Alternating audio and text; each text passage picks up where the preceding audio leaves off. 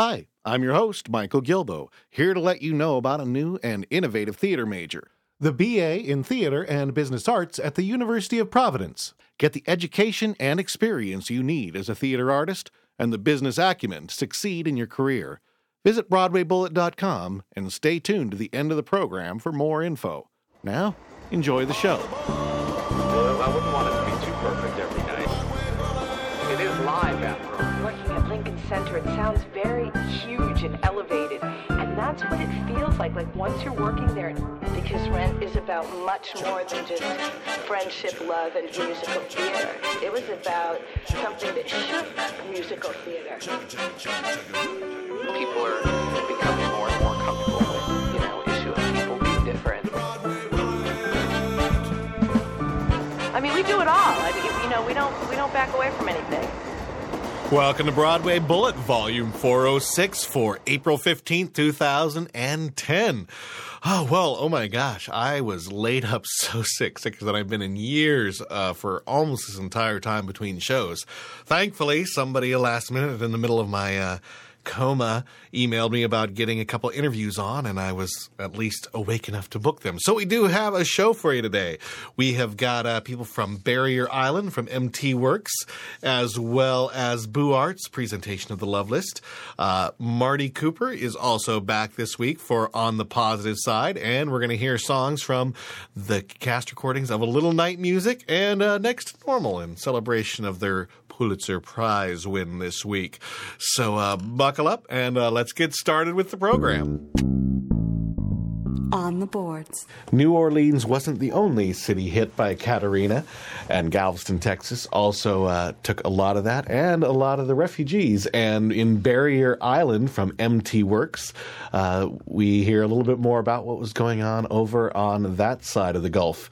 We've got playwright David Stallings and actress Jennifer Lane Williams here to talk about the show. How are you guys doing? Hi. Good to see you. How are you? All right, I'm recovering. I've had a nasty cold. Oh no! I think you can still hear it in my voice a little bit. How are you guys doing? Doing really well. Good. Excited. Well, so first thing here is tell us a little bit about Barrier Island. Well, Barrier Island takes place in Galveston, Texas, and I kind of grew up there from the age of 11 upwards. So it was really inspired by that, by the feelings I had growing up. Even though it's not an autobiographical piece per se. And it takes place in the 2 weeks right before Hurricane Ike, which hit in September of 2008 and really devastated the island, and not a lot of people know about the hurricane. So I got the complete hurricane. It's not Katrina, actually. No, we actually, Galveston and Houston got a lot of transplants, Houston being only 60 miles north of the island of Galveston, got a lot of transplants from Katrina and helped a lot of Katrina people recover. And, some people on the island didn't like that, but they just had to deal with it. And then just a short while later, we had a devastating Hurricane Ike, which really destroyed a large part of the island. And a lot of people don't know is one of the top 3 most expensive, costly storms to the U.S. today. So, it kind of happened in Katrina's wake, but it really hurt a lot of people. And Galveston actually had a notable big hurricane in the early 1900s, correct? Well, my great-grandmother lived through, no joke, the 1900 storm, which killed 6,000 people. And it devastated the island. And after that, she was 8, my great-grandmother. And she lived through it with her father, and they built a wall on the southern coast of the island, a 15-foot wall, and then built the island up. So the seawall is really famous in Galveston because they actually built it so that the island wouldn't go underwater the next time. So were there any parallels that you found? Did you work on any parallels between the two hurricanes that you're putting the show together? Or? Well, Jennifer has a lovely monologue. I do. Where actually I named Jennifer's character after my great-grandmother. And definitely she does have a speech about the storm at one point in the play. Mm-hmm. And Laura Russo was my great-grandmother's name. So that's who she's playing. Historical figure. But it's fictional. So. Yeah. Fictional, not autobiographical. You don't look like my great-grandmother. Oh. So okay. A little younger. A little. Just a little bit, though. So, Jennifer, what attracted you to the show? Well, I'm from. I always am attracted to plays that take place in the South. I grew up in Oklahoma, so there's something about these characters that I just sort of identified with right off the bat, and just the way that they live and how the town interacts and sort of the themes about leaving. Well, I don't know if it's a theme, but the ideas about leaving your home and then what do you do when you come back after so many years and make contact with the world that you left behind. Mm-hmm. Which, speaks to me a lot because that's kind of what I did personally in my life. I haven't lived in Oklahoma in, I don't know, half as long as I've been alive, I guess. Mm-hmm. When I go back, it's always like, oh, wow, this is a different world. So it's Laura going back and sort of reintegrating to a certain extent into this world is really interesting to me. Yeah. So, David, you've written quite a few things now with MT Works, right. And do you see any sort of thread that ties your work together? Well, I love to write about cultures and groups within society that accept things that we on the surface normally wouldn't want to accept or wouldn't want to acknowledge that we accept. Mm-hmm. And this play really is about, the hurricane. Coming is a backdrop for the play, which is really about this character, Laura, who is a single mother bringing her child back to the town she grew up in and witnessing what made her want to leave in many ways, but then also witnessing what she loves about the place and the community and the choices that we have as within our culture and within our communities to either fix problems or live with them. And that's definitely something I always end up writing about is do we fix a problem or do we live with it? And as a culture, is there complacency or is there pride? Is there apathy or is there more pride? I don't know. Now, Jennifer, is this your first show with MT Works? Yes. Because are you looking forward to do more? I know that MT Works quite often uses a pool of. Yeah. My experience so far has been fabulous. I mean, everybody is great. I've had a wonderful time. I don't know, just top to bottom, everything is well run. The material is fantastic. The other actors are great. I've just had a great time. Well, we're really happy to work with you. She's auditioned for us before. Yeah. For when we did Anaïs Nin Goes to Hell, she auditioned for us, and we remembered how awesome she was and really fantastic. And then she came in, and it was just the perfect time and the perfect role, and we were really happy to have you play this one. I was really excited. Yeah. So I always like getting into different questions. Besides this show, Jennifer, how frequently do you hit the audition circuit in New York? Oh, I would say probably, a few times a week, and sometimes not. I mean, it depends on the the week and the economy and things like that. What's going on. How do you decide and figure out what you're going to audition for? Well, what are your tips, your clues to get out there to other people for ways to read between the lines on what's right. worth trying out for? I do a lot. If I don't get called in or submitted, I look at the Equity website, and I think that's how I found your audition notice, as a matter of fact. It was in New York Casting's email that I also get. But I do primarily the Equity website and Actors Access, which is the legal form of the breakdowns that actors get, the things that the casting people put out to actors specifically. Not that any actors actually get the breakdowns illegally. That doesn't happen. But a lot of things I've either gotten through people that I already know. Just networking and having worked with people before, or through the Equity website and either the EPAs or photo resume requests. Mm-hmm. And David, when you're sitting at auditions, what are you looking for? What are your tips for people as they audition? Someone to bring to life a role that I only have words for. And I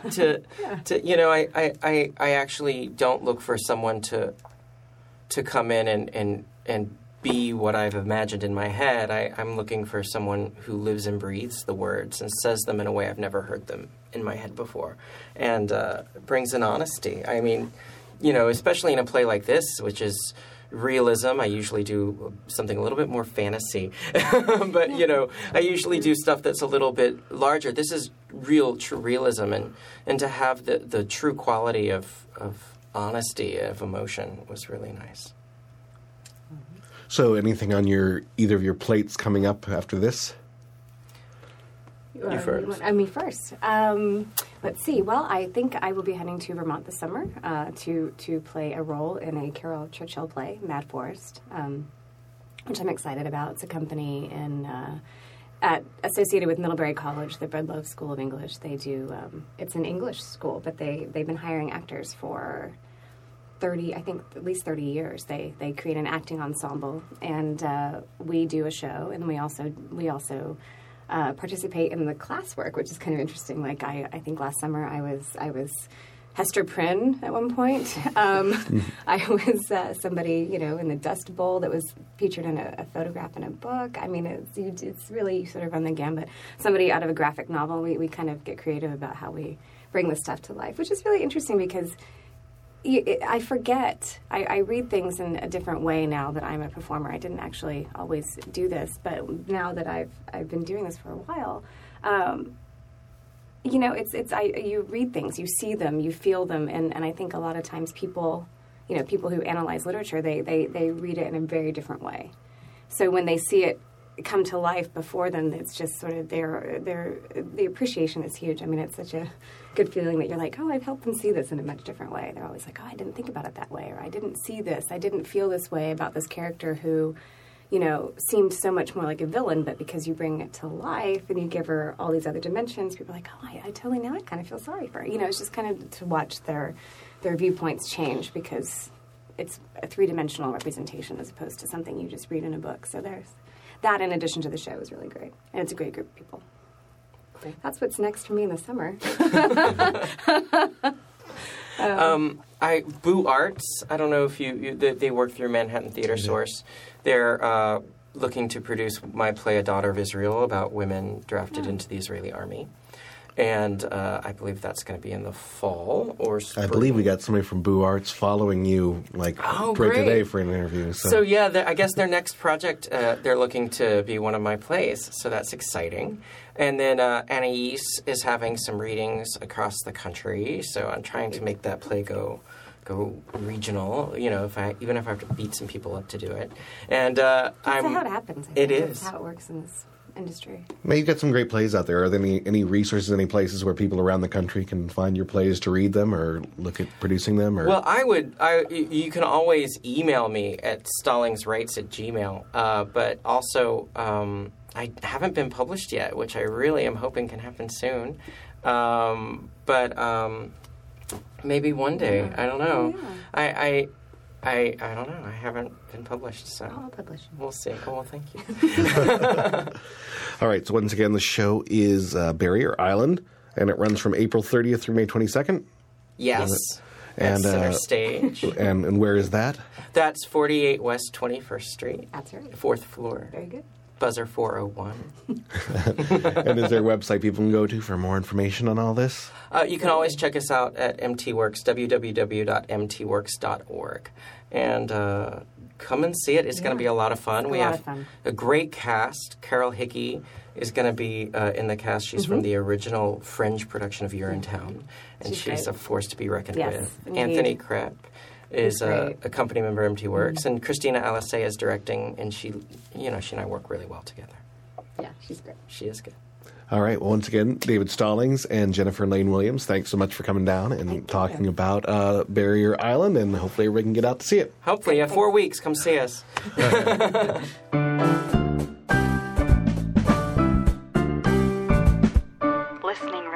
The theater world was rocked and shocked this week as Next to Normal was a surprise winner for the Pulitzer Prize winner for drama for 2010. So I'd like to congratulate writers Brian Yorkie and Tom Kitt by playing another track from the Ghost Light release of the cast recording Next to Normal. This is Light, sung by the full cast. It's the closing number of the show. And remember, you can pick up the cast recording at iTunes, Amazon, and other outstanding retailers. We need some light. First of all, we need some light. You can't sit here in the dark and all alone. It's a sorry sight. It's just you and me. We'll live, you'll see.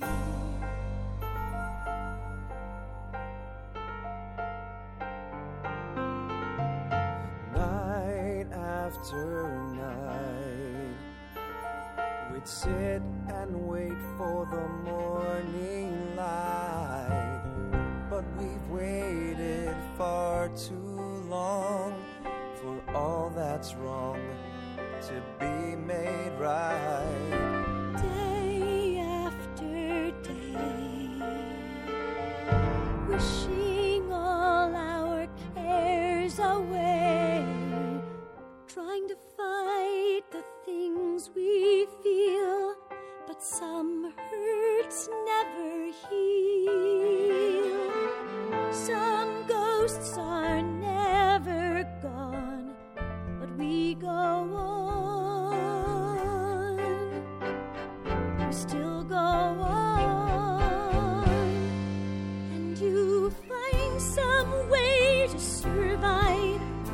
And you find out you don't have to be happy at all. To be happy, you're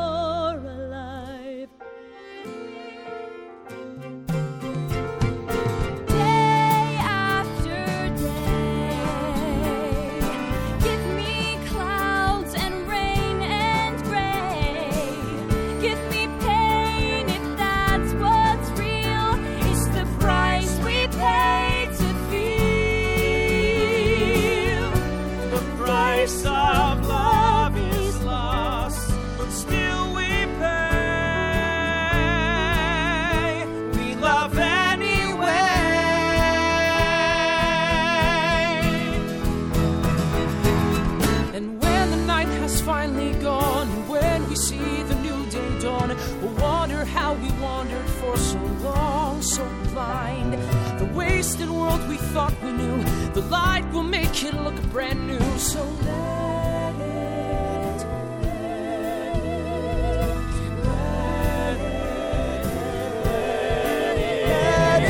shine, shine, shine. Day after day, we'll find the will to find.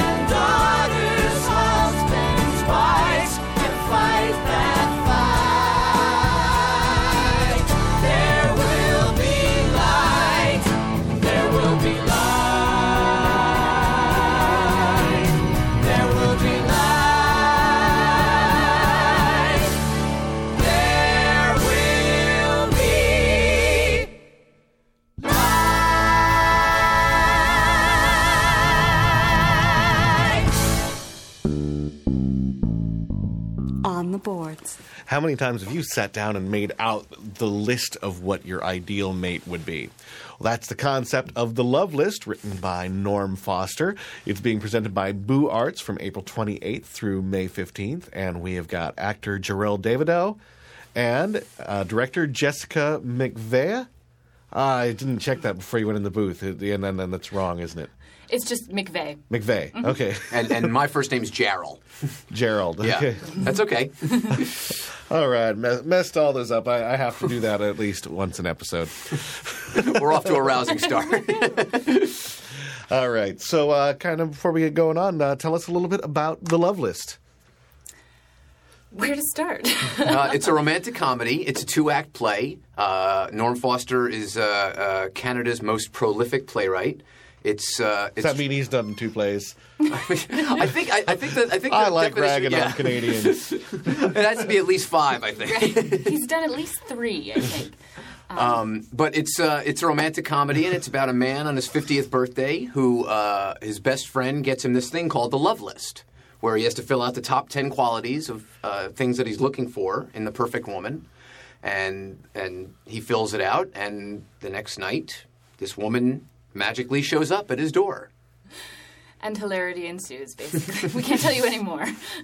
Okay, can't tell me more. All right, that was 1 minute and 30 seconds. All right? Yeah. Love List runs from April 20th. Gerald says romantic comedy, but it's also a fabulous little bromance that we have going on. That's true. The two guy characters. Our favorite new word, bromance. Isn't it? Yeah.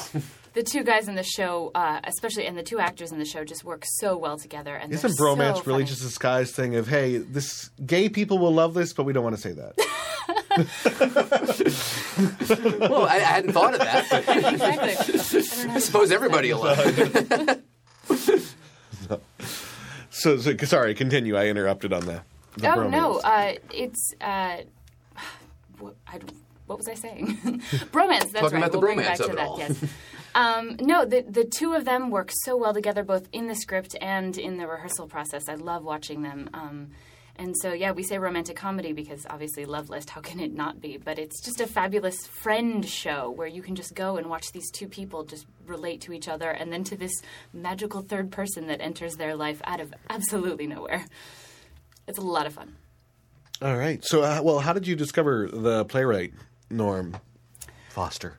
Actually, I was given the script from the producer, Kathleen O'Neill. She's the co-artistic director of Boo Arts, and I had worked with her before, and she gave me this script and was like, what do you think? And I fell in love with it immediately. I'd never heard of Norm Foster. I've since read a couple of his plays. He's Canadian. Yes, exactly. Kind of off the radar. But yeah, I've read a couple more of his plays, and they're fantastic too, but I'm very much in love with Love List, so very lucky that she picked that one and handed it to me.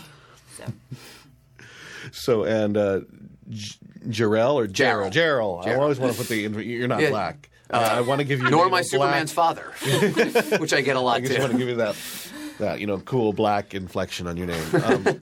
What attracted you to the show? Well, it was kind of the same thing. I'd never heard of Norm Foster, and I had never heard of the play. It was just an audition that I went on, and after I got cast in the part, I read the play, and just like Jessica, completely that's a true, honest New York accent. Oh yeah, no, absolutely, man. It was it was just another audition that I went on, and it went really well. Obviously, yeah, you came out of nowhere for the auditions. We were like, oh, who's this add-on person? And then you walked in, and all three of us, or five of us, I think, were there in the audition, and we were just like, oh. Done. Like, this is not really a question. Oh, well, that's cool. From your lips to God's ear. Actually, all three of them walked in, and there were like five of us auditioning all these people, and every single one of them, of the actors who walked in, we were like, and done. And our callback session afterwards to talk about who we wanted to cast and blah, blah, blah was about 5 minutes. It really was. We're like, and Gerald, Kate, and Jake, done. Yeah. So that worked out well for all of us. Yes, we got very lucky.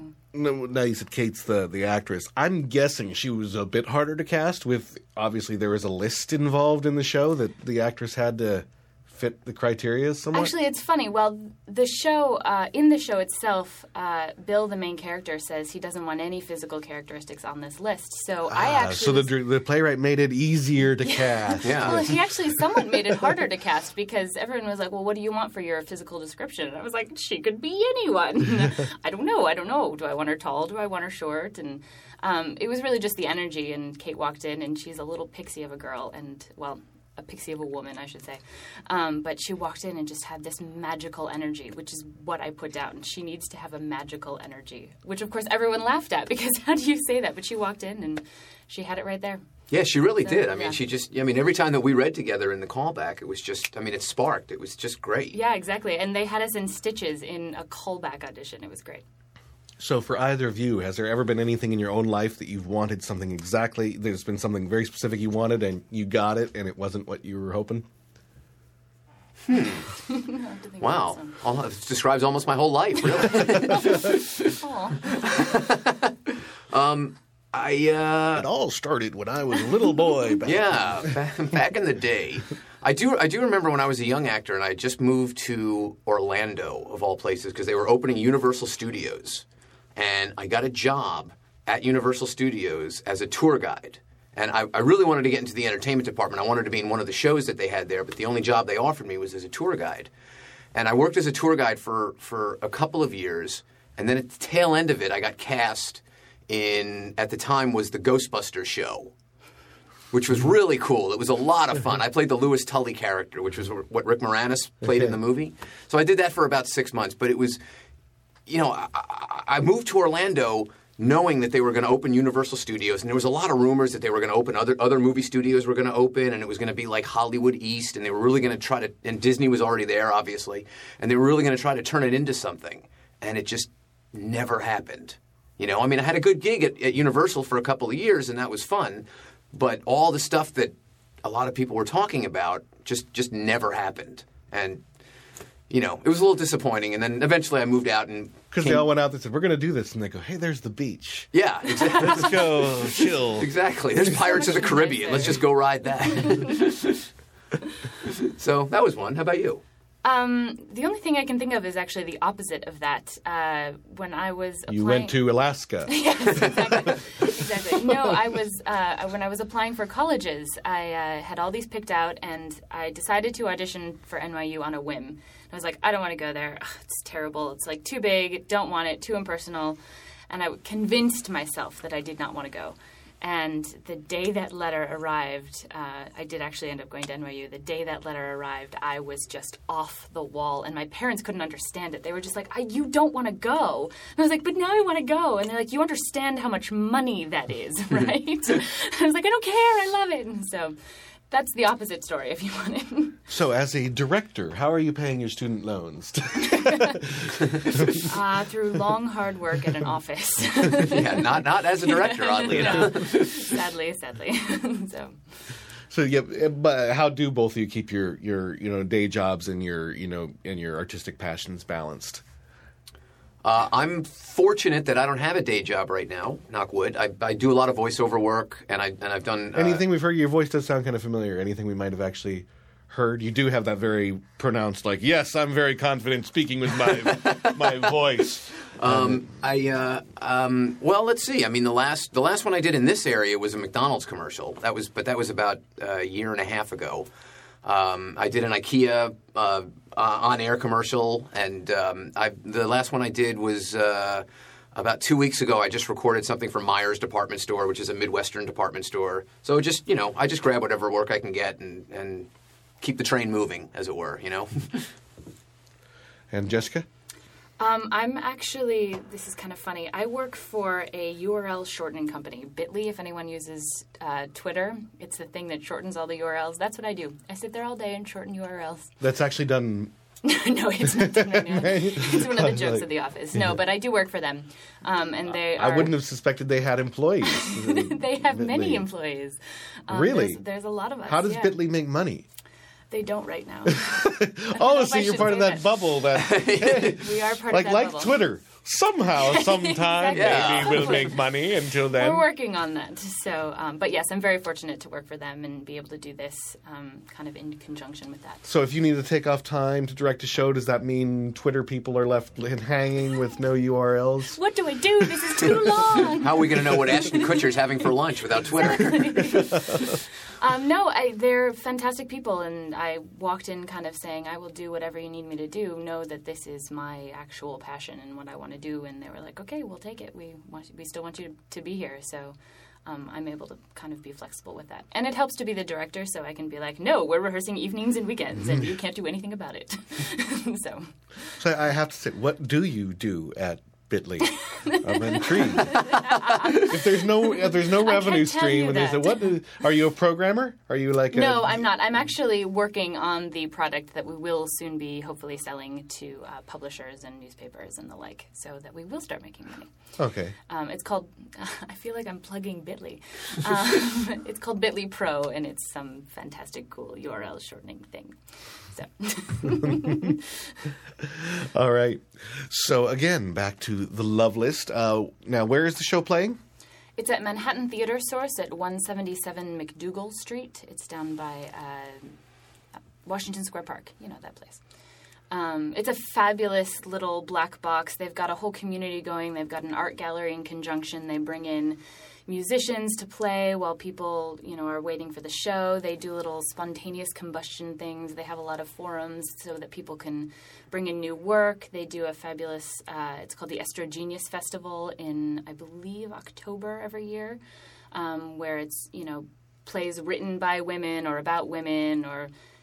they do a lot of really great work, and Boo Arts is one of the resident companies there, so it's all kind of a collaboration with each other. And the space itself, I'm very excited to finally get in there. It's going to be great. All right, so and the website is boo-arts.com. They can go for more information on the Love List. So Gerald Davidson, I'm looking at 1,000 today. Gerald Davidow, right? I've been getting it all my life. Don't worry about it. My parents had a good sense of humor, and they gave me a weird name. My brain is still not functioning from a week of being under the weather. And Jessica McVey. Nice, fantastic. Right. Not McVey. Thanks so much for coming down and talking about the Love List, and wish you the best of luck with your run at Boo Arts. Thank you so much for having us. It was a pleasure.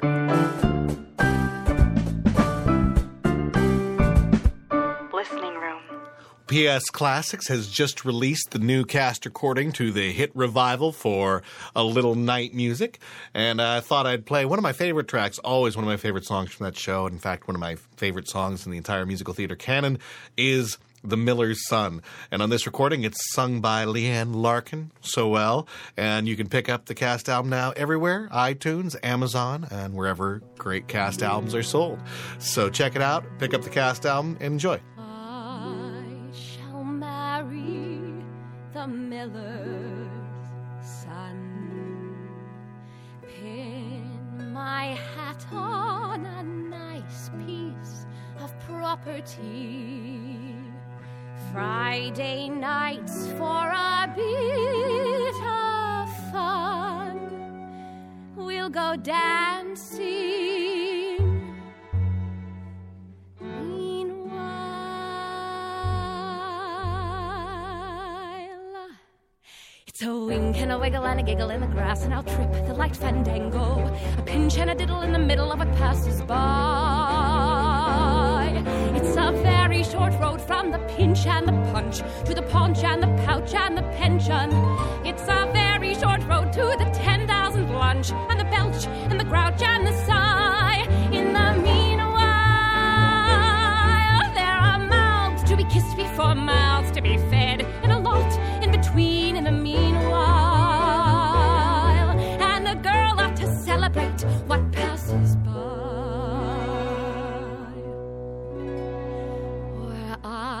Shall marry the businessman. 5 fat babies and lots of security. Friday nights, if we think we can, we'll go dancing.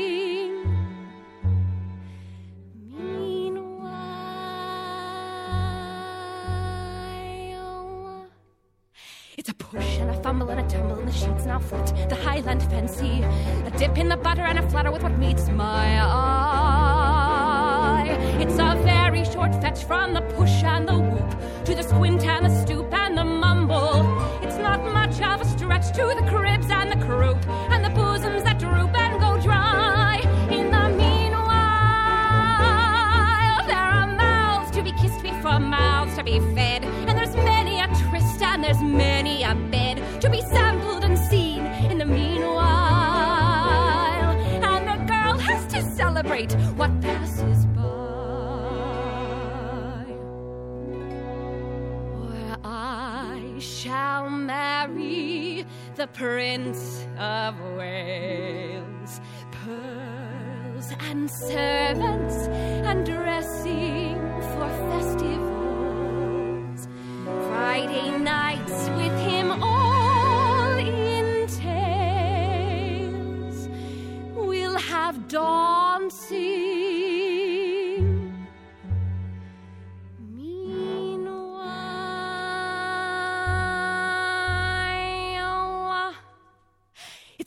up in the bustle and a rustle in the hay, and I'll pitch the quick fantastic with flings of confetti and my petticoats away up high. It's a very short way from the fling that's for fun to the thigh pressing under the table.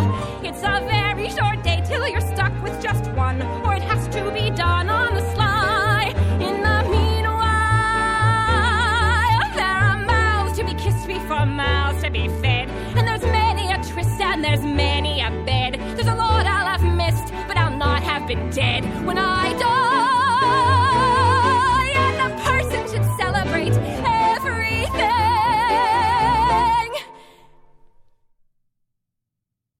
passing by.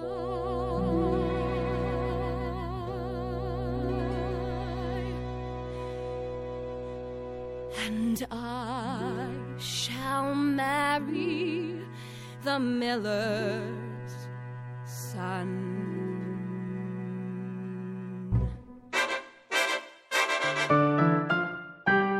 On the positive side. Hi, this is Marty Cooper once again, and after all this time, I'm still on the positive side, I think. In any case, I'll get over this business before I do anything else. If you have any opinions about what I say or want to get in touch with me in any way, email me at BroadwayMarty, that's one word, at AOL.com. That said, I just want to wish Mr. Sondheim, as everybody else is, a happy birthday. And I remember some 53, 54 years back when I first heard that great Leonard Bernstein music for West Side Story.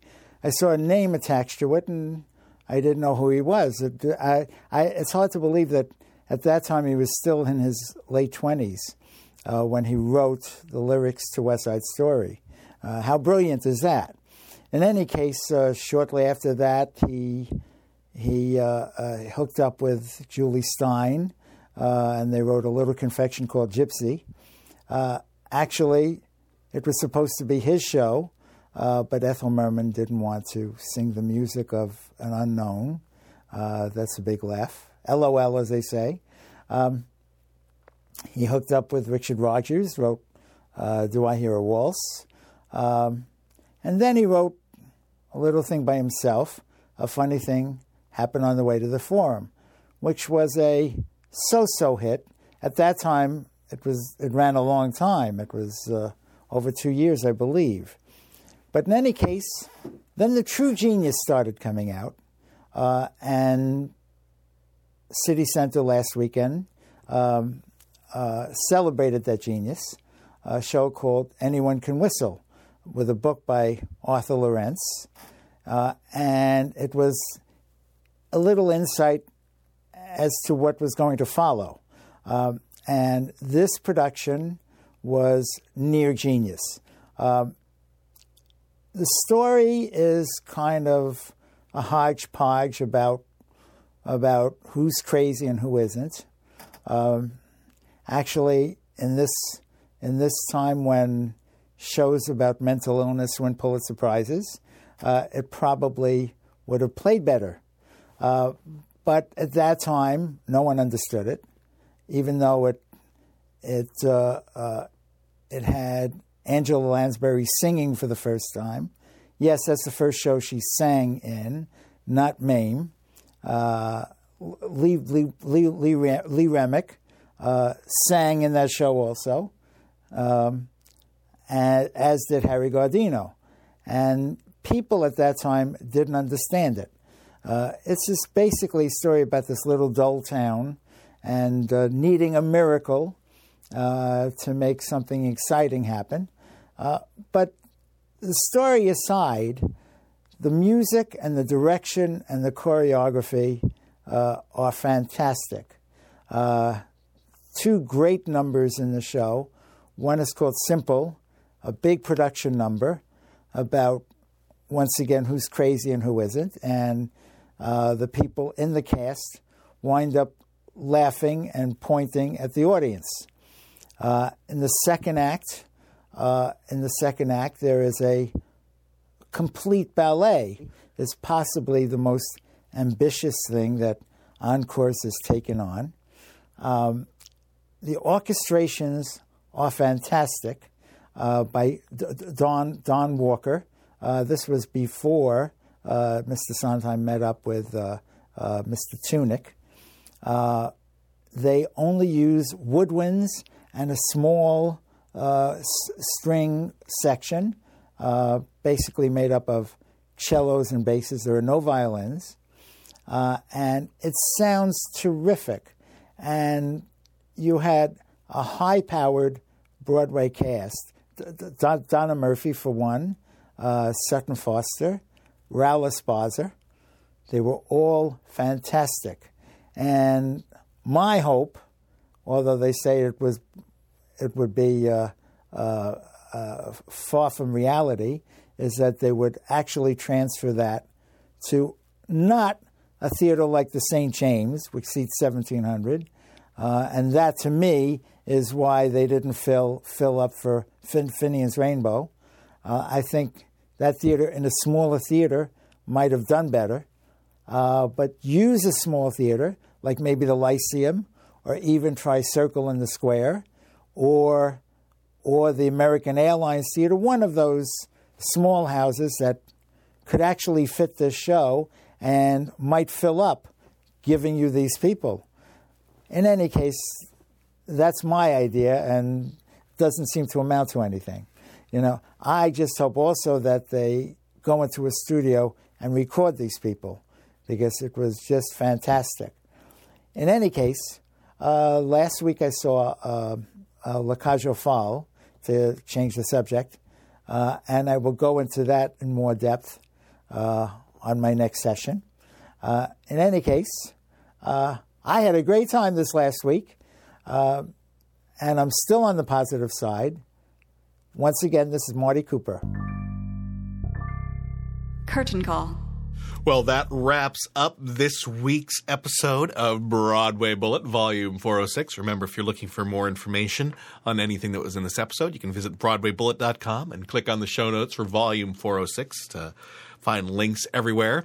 And I'm recovering from my cold, so hopefully I should have plenty of time to rope up some great interviews for our next episode, which will be May 6th. First and third Thursday of the month. I'm expecting there's going to be a bonus episode somewhere in May or two with all the Tony Madness coming up.